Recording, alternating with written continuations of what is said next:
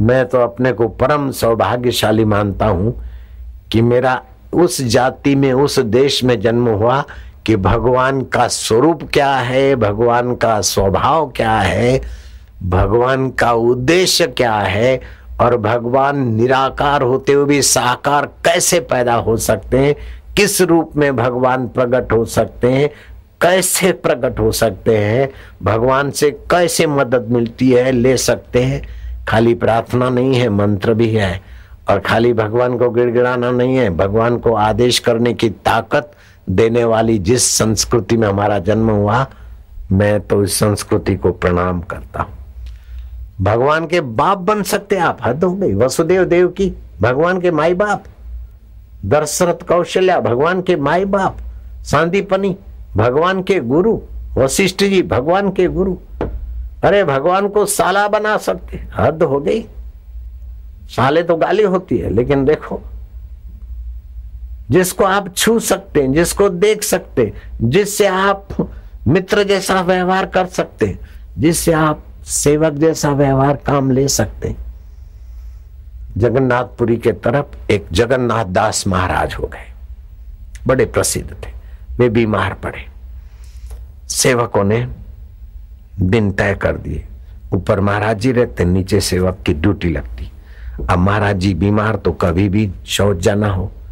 ए भगत ए भगत तो भगत आ जाते। लेकिन जो भगत होते वो आ जाते। लेकिन कभी कभी युवा छोराओं का नंबर लग जाता।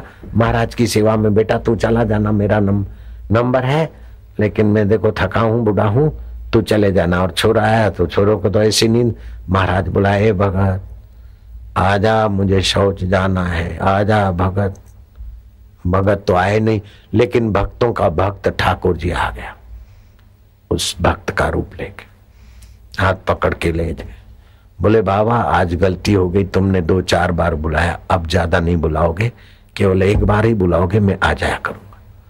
कुछ दिन वो महाभगत जगन्नाथ दास महाराज का हाथ पकड़ के शौचालय में ले जाए, फिर उनका हाथ पैर पूछना, कपड़ा बदलना, ये वो कर ले और फिर देखते देखते चला जाए। एक दिन देखा कि जब से ये अजगे भी भगत आया, आनंद आनंद आ रहा है। पूछा कि भक्त तुम कहा, किसके बेटे हो? बोले, कोई भी बेटा बना ले। तो तुम कहाँ रहते हो? बोले, जहाँ भी कोई रख ले। क्या काम करते हो? बोले, सेवा करता हूँ। तुम्हारा उद्देश्य क्या? बोले, मेरा उद्देश्य बस, पर दुख का आतरता अच्छा? पर दुख का आतरता तो भगवान का स्वभाव है। तू भगवान है क्या? बोले, भगवान हमसे अलग नहीं, हम भगवान से अलग नहीं। अरे, ये तो वेदांत की बात कर रहा है। परम पराभक्ति की बात कर रहा है। बेटा, तू कहाँ रहता है? बोले, महाराज, जहाँ आप रख लो, वहाँ रह लेता हूँ। दिल में रखो, मंदिर में रखो, व्यवहार में रखो। ज़ोर से हाथ पकड़ने गए, खिसक गए। ऐसे भगेड़ू भी बनते हो। अब मैं आपको नहीं छोड़ूँगा। जब तक तुम असली रूप अपना प्रकट नहीं करोगे सेवक, तब तक मैं अन्न जल नहीं ग्रहण करूँगा। क्या समझते हो तुम? अहम भक्त पराधीना। वो जो खिसक के अंतर्धान हो गया था बालक, जगन्नाथ के रूप में प्रकट हो गया। प्रभु आप मेरे को शौचालय में ले जाते थे। आप युवक का रूप लेकर आए। नाथ इतना कष्ट सहा इससे तो मेरी बीमारी हटा देते। जगन्नाथ, सृष्टि का नियम है, कर्म की प्रधानता से विश्व चलता है। अगर उसमें उथल पाथल कर दूँ तो व्यवस्था भंग हो जाएगी। लेकिन भक्त का कार्य संवारना मेरा स्वभाव है। मेरा उद्देश्य है। अगर तुमको ठीक कर देता तो प्रारब्ध भोगने के लिए फिर तुम किसी गर्भ में जाओ काय को प्रारब्ध भी पूरा हो जाए और मेरा भी अपना वचन भक्तों के आधीन। जगन्नाथ जी महाराज देखते देखते एकाकार हो गए। प्रभु, आप निराकार तो हैं, लेकिन साकार जब जिस समय जिस रूप में बनना चाहे बन सकते। आप सर्वसमर्थ हैं। पाही माम पाही माम प्राय हम जंगल में सब कुछ फेंक के बैठ जाते और फिर जिसको गरज होगी आएगा सृष्टि करता खुद लाएगा। मोहब्बत ज़ोर पकड़ती तो शरारत का रूप लेती। और हम तो महाराज सूर्योदय हुआ, घर में नाश्ता उतना जल्दी नहीं मिलता और कोई नाश्ता लेके आया, दूध गर्मा गर्म फल बोले, महाराज, ले लो मैं क्या, भाई, हमारा तो आपसे कोई परिचय नहीं। इस घने जंगल में तुम कैसे आ गए? बोले, रात को सपना दिखा और कोई प्रेरणा कर रहा है कि फल ले जाना और ये दूध ले जाना और यहाँ बैठा। और बिल्कुल तुम्हारा अब और मैंने तो उसको सपना दिया नहीं, मेरे में तो दम भी नहीं। कैसा भक्त को सपना देता है, इधर आशाराम बैठा और वो जंगल के लोग आ जाते वहाँ। ऐसे राम सुखदास महाराज जी के जीवन में अखंडानंद जी के जीवन में, उड़िया बाबा के जीवन में, जहाँ कोई सी की पहुँच नहीं हो और कोई खाने पीने का साधन नहीं और भूख लगी है, दो बच्चे आ गए बाबा, रोटी खाओगे? ये सब्ज़ी है, करेले की और रोटी है, तुमको करेले अच्छे लगते बच्चे, तुमने कैसे जाना? बोले, हम थोड़ा जानते हैं। एक दो दो रोटी खिला। बालक, तुम कहाँ से आए? बोले, हम यहीं से आए, वो सामने गाँव। चलते गए तो कोई गाँव मिले नहीं, दिखे नहीं। बाबा का काम हो गया, उनका काम हो गया। ऐसे ही एक सन्यासी थे। मसूरी में उनको आराम करने के लिए डॉक्टरों ने कहा कि जंगल में पाँच करोड़ ऋण आयन होते हवा में। आपका स्वास्थ्य वहीं ठीक होगा। काशी पीठाधीश्वर शंकराचार्य स्वामी, ओम प्रकाशानंद सरस्वती उनका नाम था। मसूरी में डॉक्टरों ने, वैद्यों ने सलाह दी, वो मसूरी में आकर ठहरे। देहरादून के पास जो मसूरी है कुछ दिन वहाँ की हवाखोरी ने उनकी तबियत अच्छी कर दी और टहलने का। जो पहले थोड़ा एक फलंग टहलते, दो, तीन टहलते टहलते। झरना जहाँ से आ रहा है, चलो आज झरने का मूल देखने जाएँगे। ओम प्रकाश आनंद सरस्वती, मसूरी में जो झरना जहाँ से आ रहा था, उधर चलते चलते चलते सूर्य ढल गया, रात अंधेरी हो गई, रास्ता सूझे नहीं। अब महाराज जंगली जानवरों का आवाज़। काशी पीठाधीश्वर शंकराचार्य स्वामी ओम प्रकाशानंद देखते कि इधर खाई है, उधर जंगली प्राणी हम क्या करें? रास्ता भूल गए। मंगल भवन अमंगल हारी पुकारने लगे। कभी बोले, अब प्रभु कृपा करो, यही भांति। दीन दयाल बिरद संभारी हरऊ नाथ मम संकट भारी। ऐसी प्रार्थना करते करते बीस मिनट हुए, चार लड़के दिखाई दिए। दो खाई के उस पार, दो इस पार। रस्सा फेंका, बाबा, ये हम चारों ने रस्सा पकड़ा है, अब रस्से को पकड़ के ये पगडंडी पार कर दो, अगर पैर फिसलेगा तो नीचे चले जाओगे। इसलिए हम आए हैं। पार करा है। बोले अभी अभी ठीक हुए हो और झरने का मूल खोजने जा रहे हो। अपना मूल खोजो, जहाँ हम रहते हैं। तुम कौन हो? राम, लखन, भरत, शत्रुघ्न के तुम भगत हो न। ऐसी जगह पे जाके फिर हमको तकलीफ़ में डालते हो। अब दोबारा ऐसी मेहरबानी मत करना। देखते देखते अंतर हम ये घटना है स्वामी काशी पीठाधीश्वर शंकराचार्य स्वामी ओम प्रकाशानंद सरस्वती मसूरी में आए थे स्वास्थ्य लाभ के लिए, उन दिनों की बात। आप बाबाओं के जीवन में भी कई बार हुआ होगा राधा रानी ने क्या कर दिया, कैसे कर दिया? एक बाबा राधा रानी राधा रानी को ये ड्रेस पहनाऊँगा, ये साड़ी, ये वस्त्र पहनाऊँगा पहनाऊँगा। राधा रानी को ये श्रृंगार करेगी तो कैसी लगेगी?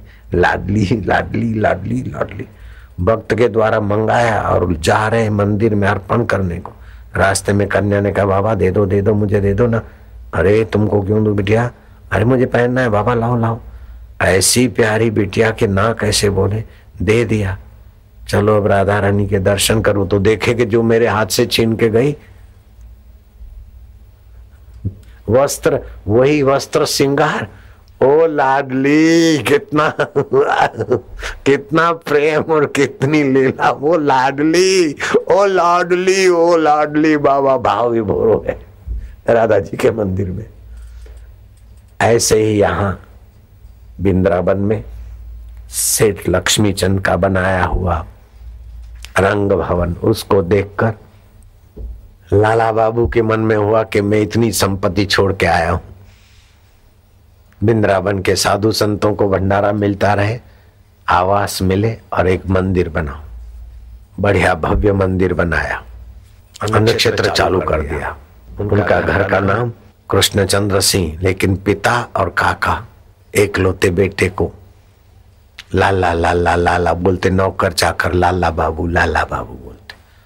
बड़ी ज़मीन जहागीर संपदा खूब थी। अंग्रेज़ शासन में दीवान थे दादा पिता चाचा। बड़ी मिलकत थी। पिता स्वर्गवास हो गए, सारी संपत्ति संभालने की हुई। कलकत्ता के गंगा किनारे जाते, चांदी का चमचमाता हुक्का नौकर उठा ले जाते। कुर्सियाँ लग जाती, आसपास पच्चीस पचास मुनि मैनेजर, नौकर, चाकर पच्चीस पचास जी हजूरी करने वाले लोग बैठते और ये लाला बाबू हुक्के की गुड़गुड़ाहट करते, शाम के समय। जो बाद में बिंद्रावन के फकीर बन गए। उनकी बात कह रहा हूँ। एक शाम को जा रहे थे हवाखोरी के लिए। कोई झोंपड़े वाली माही अपने कुटुंबी को बोल रही थी। लालो, लाला, ओ बबू, उठ बबू बबू, देर वे गई है, सूरज ढल गयो है। अब नहीं उठोगे तो पछताओगे, देर रह गई है, उठो।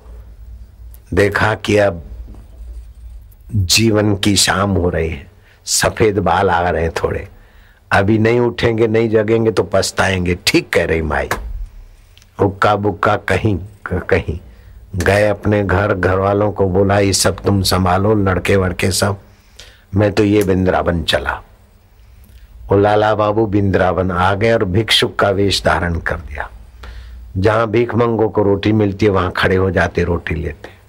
मन में हुआ कि मैं तो दान की रोटी खा लेता हूँ, लेकिन मेरी इतनी सारी संपत्ति छोरों को और कुटुंबियों को मिलेगी, उसका दुरुपयोग होगा, क्यों न अपने हाथों से कुछ संपत्ति का सदुपयोग करूँ?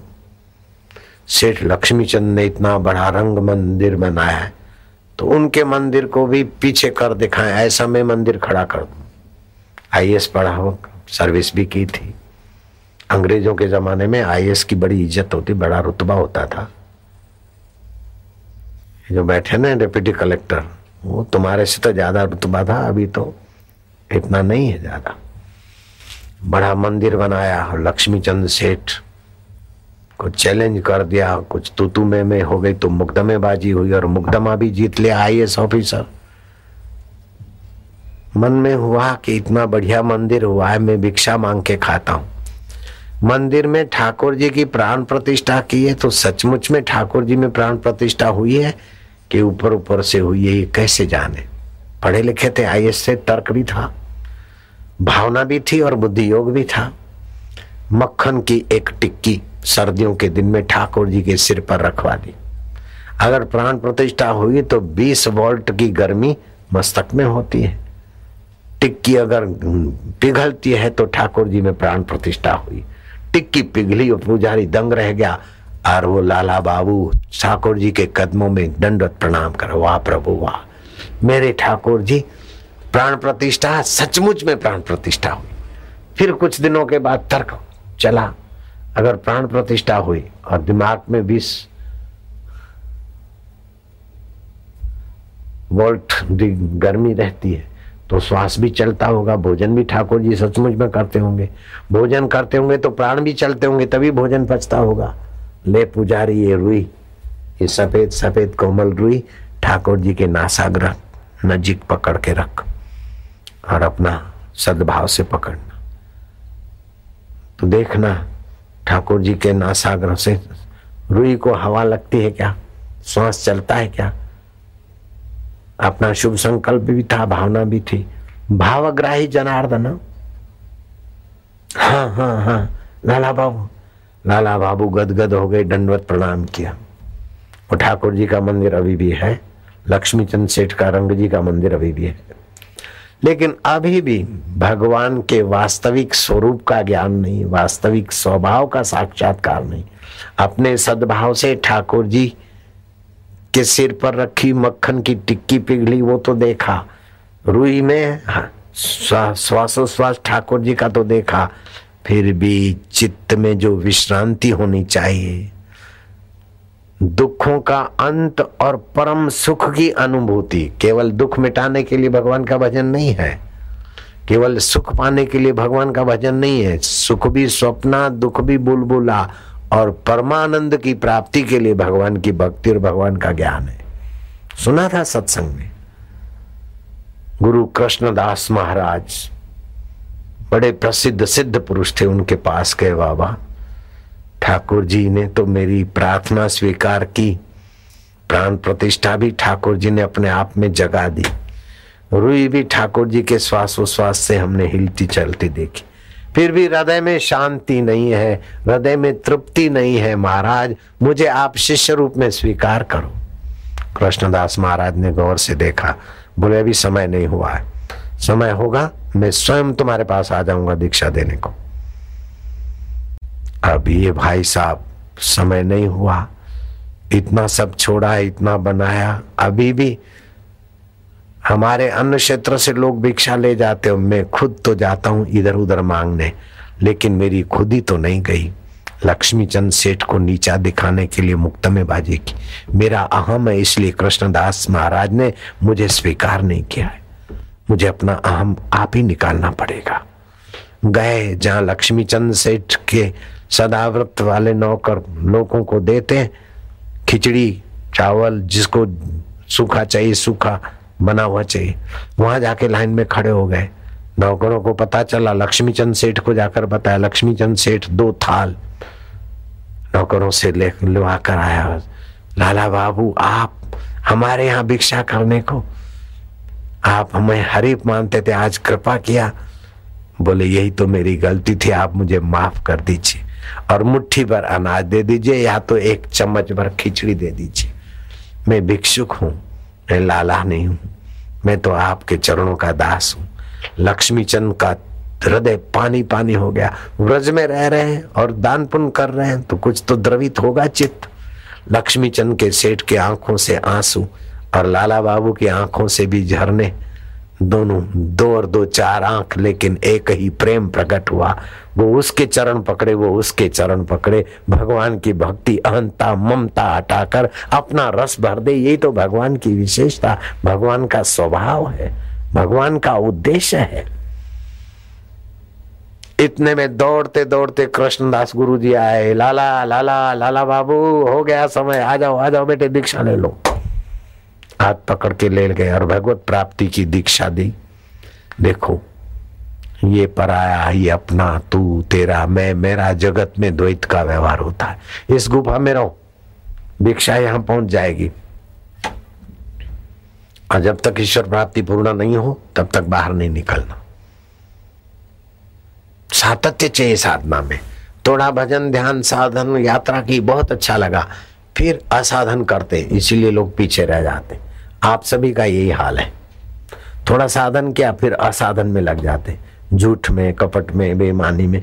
ईश्वर से दूर ले जाने वाले असाधन है और ईश्वर में ले आने वाले साधन है। ईश्वर में ले आने वाले साधनों का सातत्य हो तो यूँ साक्षात्कार होता है। परीक्षित को सात दिन में हो गया। किसी को चालीस दिन में होता है, किसी को सात साल में होता है, लेकिन सातत्य होना चाहिए। साधन में असाधन ना आने पाए। तुम भलाई ना करो तो बुराई से तो बचो। ईश्वर की तरफ़ नहीं चलो तो ईश्वर के विपरीत तो मत चलो तो भी आपका साधन हो जाएगा। कृष्णदास गुरु की कृपा से लाला बाबू।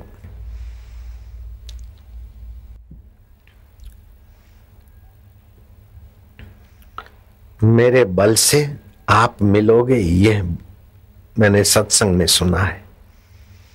जीव के बल से नहीं मिलोगे और जीव पुरुषार्थ छोड़कर बैठ जाए तो भी नहीं मिलोगे। मैं तो यथा योग्य पुरुषार्थ करूँगा, मिलोगे तो आप अपनी कृपा से। सो जाने जासुदेव जनाई, जानत तुम ही तुम ही हो जाई।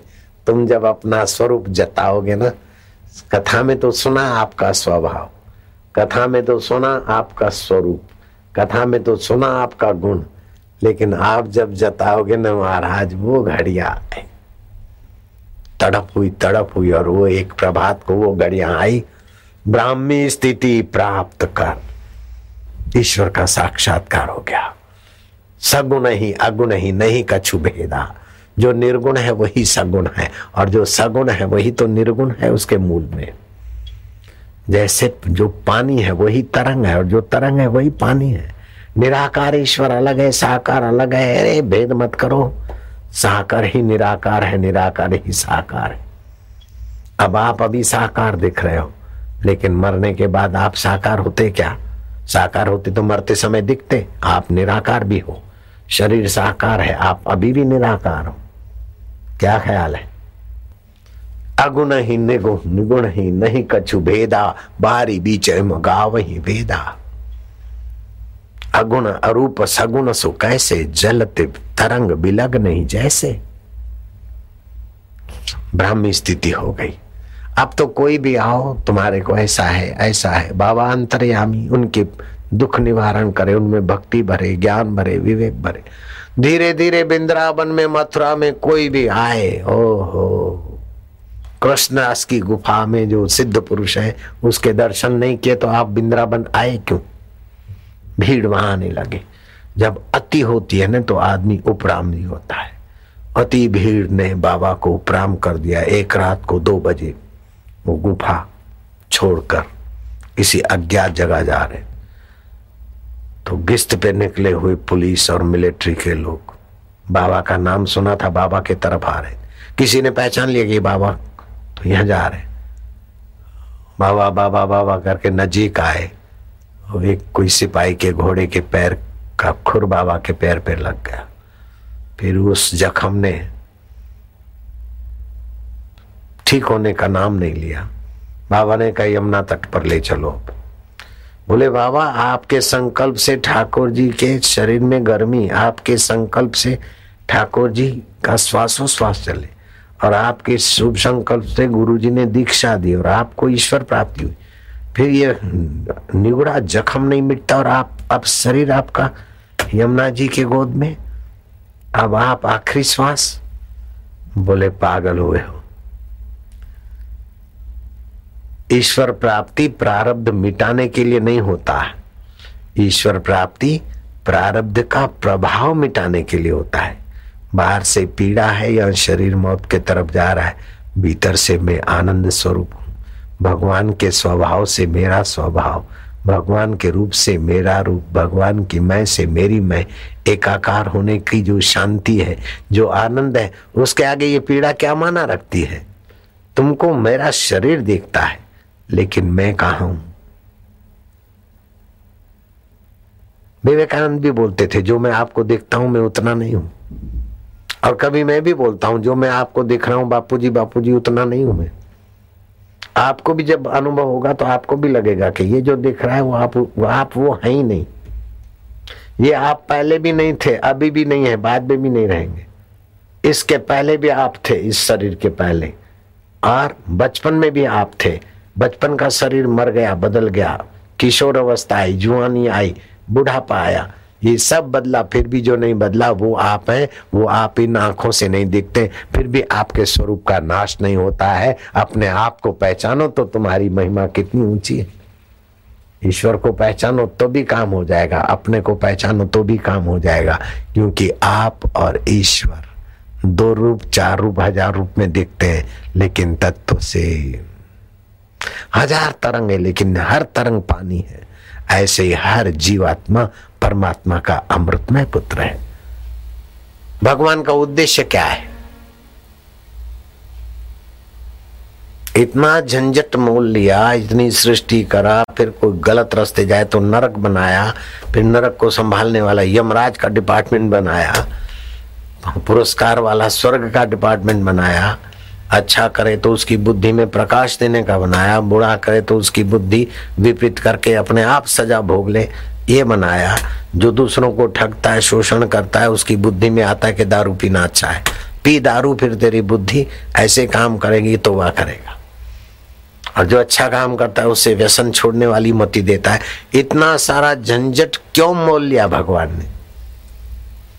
माताएँ, अब तुम्हारे आगे सवाल फेंकता हूँ। जो माताएँ माँ बनी है तो माँ बनने की पीड़ा मेरा तो अनुभव नहीं है, लेकिन मैं कल्पना कर सकता हूँ। मुझे अनुभव भी नहीं करना है माँ बनने का।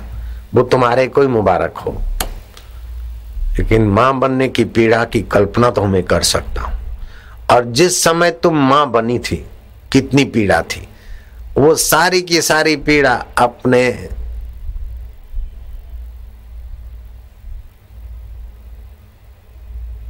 जन्मते हुए मासूम पर जब नज़र पड़ी तो पीड़ा इतनी खतरनाक, फिर भी पीड़ा तुम भूल गई और हृदय में रस आने लगा। गाय तो चाटने लग जाती और तुम चिपकने लग जाती हो। तो इतनी सारी पीड़ा सहन की अपने बालक का मुखड़ा देखने के लिए और अपने बालक को उन्नत देखने के लिए। ऐसे भगवान ने भी सृष्टि किया और अपने जीवों को उन्नत देखने के लिए, अपने स्वरूप में जगने के लिए। ये भगवान का उद्देश्य है, ये भगवान का स्वभाव है। आप भगवान के स्वभाव में हाँ कर दो। भगवान के उद्देश्य में आप अपनी हाँ मिला दो बस। क्या ख्याल है? जो तेरी मर्ज़ी, वो मेरी मैं, मेरी हो सो जल जाए। हे ठाकुर जी, हे राम जी, जिस रूप में मानते हो, उसको चिल्लाकर बोलो, हे प्रभु, मेरी हो सो जल जाए। जो मेरी मान्यता हो, मेरी इच्छा हो, मेरा अनुभव हो, जल जाए, तेरी हो, सो रह जाए। शराबी मेरे को लालजी महाराज संत बहुत प्यार करते थे, मैं भी उन्हें प्यार करता। बहुत ऊँची कमाई के धनी थे, हनुमान जी से भी मुलाकात हुई, गायत्री देवी के भी दर्शन किए, नव दुर्गाओं के भी दर्शन किए। नर्मदा जी का भी अनुभव हुआ उनको। अच्छे भजनानंदी संत थे। एक बार तो बच किशोर अवस्था में नहीं जुआनी अवस्था में वो मर गए थे और उनकी माँ ऐसी पहुँची हुई कि उनको ज़िंदा कर दिया। लालू को।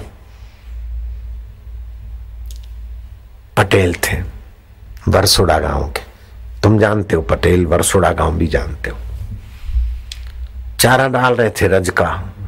संध्या का समय था, रज के में सांप पड़ा, बैठा था। और सांप ने काट खाया, आ, शरीर काला हो गया, मर गए थे। डॉक्टर वैद्य आए बोले, मर गए। गाँव के लोग रोते आए आए रे, एक नो एक दिकरो भगवान ने झूठ भी लीधो। वो माँ कहती है, जो कभी ना मरे, वो रोता हुआ आए मेरा बेटा मरा है, तुम रो रहे हो, मैं नहीं रो रही हूँ। कौन मरता है, कौन जन्मता है? ये तो सब भगवान की लीला है मेरे राम जी की। जाओ अपने अपने घर। बेटे को चादर डाल दी, दिया जला दिया। राम राम, मन में जपती गई। सुबह हुआ बेटा लालू बहुत सोए हो, जागो, उठो। सूर्योदय हो गया। और करवट लेके उठे।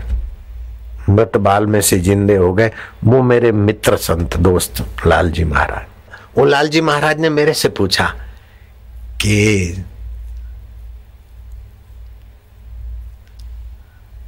सच्चे संत की पहचान क्या?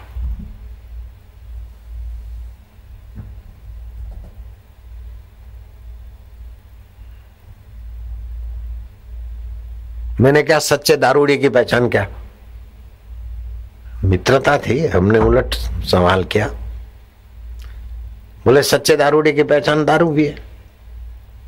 मैं क्या नहीं? सच्चे जुआरी की पहचान क्या? बोले, वो जुआ करता हूँ। मैं क्या नहीं? मैं क्या सच्चे अफीमची की पहचान क्या? बोले, अफीम भी है। मैं क्या नहीं? सच्चे अफीमची की पहचान वह है कि उसके संग में आने वाले दूसरे अफीमची हो जाए। सच्चे शराबी की पहचान है कि उसके संपर्क में आने वाले दूसरे शराबी हो जाए। सच्चे जुआरी की पहचान है कि उसकी दोस्ती में दूसरे जुआ खेलने लगे। ऐसे सच्चे संत की पहचान है कि उसके संग में आकर वो भी उसी रंग में रंग लग जाए। अरे बोले, वाह। खरू कहू खरू कहू खरू कहू।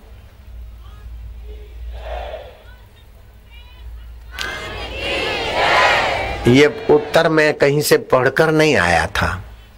आपको एक बार ईश्वर विश्रांति मिल जाए तो आपको पोथे पढ़ने नहीं पड़ेगी, ईश्वरीय ज्ञान छलकता रहेगा। आपको ईश्वर विश्रांति का सुख और माधुर्य मिल जाए तो आपको स्वास्थ्य के लिए टॉनिक लेनी नहीं पड़ेगी, नित्य नवीन टॉनिक उभरता रहेगा। आपको भगवत रस मिल जाए तो आपको फिर क्लबों में, फ़िल्म में, अथवा गपसप में यहाँ कोई मनोरंजन देखने में टाइम नहीं देना पड़ेगा। आप अपने आप में तृप्त होंगे। सतृप्तो भवती, स अमृतो भवती सतरती लोकांतार्यति। वह अपने आप में तृप्त रहता है। अपने आप में अमृतमय होता है। अपने आप तरता और उसकी नज़र और उसकी वाणी जहाँ पहुँचती है, उनको भी तरने का सु अवसर देता है। ऐसा ज्ञानवान अष्टावकर कहते, तस्य तुलना के न जायते, ऐसे आत्मरामी महापुरुष की तुलना किससे करोगे? इंद्रदेव भी ऐसे महापुरुष के आगे नतमस्तक हो जाते कि, बाबा, मैं तैतीस करोड़ देवताओं का स्वामी, बारह मेघों का स्वामी। मुझे जब प्रसन्नता चाहिए तो नर्तकियाँ नाचे, गंधर्व गाए, साजी साज बजाए, तब मुझे मज़ा आए। लेकिन तुम्हारी निगाह पड़ते ही लोग अपनी सुख सुविधाएँ भूलकर भी जो शांति, माधुर्य और मज़ा लेते हैं, उसके आगे मेरा मज़ा कुछ भी नहीं, मेरी शांति कुछ भी नहीं। आश्चर्य त्रिभुवन में। ये लाखों आदमी यहाँ बैठे हो और देश विदेश में लोग सुन रहे हैं। ऐसे ही सुन रहे हो क्या? कोई कानूनी दबाव से सुन रहे हो या किसी प्रलोभन से? नहीं, आपको शांति मिल रही है। असुविधाओं में भी कोई परम सुविधा की खबरें आ रही भीतर। इसलिए आप बैठे हो। और आपको ये पक्का निर्णय हो रहा है कि बिना साधन सामग्री के भी हम सुखी रह सकते हैं, संतुष्ट रह सकते हैं, क्योंकि घर की कोई सुख सामग्री यहाँ नहीं है। फिर भी आप अभी सुखी हो, अभी संतुष्ट हो तो आप सुखी और संतुष्ट रहने में स्वतंत्र हो। इन बंगले और महल माड़ियों की गुलामी सदा के लिए नहीं है। इनका उपयोग कर लो, उपभोग मत करो। इनकी दास्ता मत करो।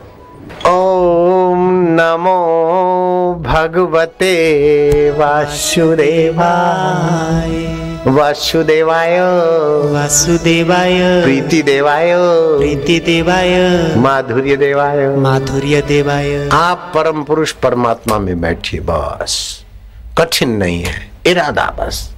इरादा कर दो कि हमें सच्चा सुख चाहिए। हमें सत्य जीवन चाहिए आनंदित जीवन चाहिए।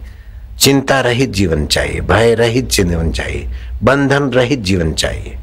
तो जहाँ चिंता नहीं, भय नहीं, आनंद है, पूर्णता है, वो कहाँ है, कैसे मिले? बस खोजो। जिन खोजा, तिन पाया गहरे पानी पैठ।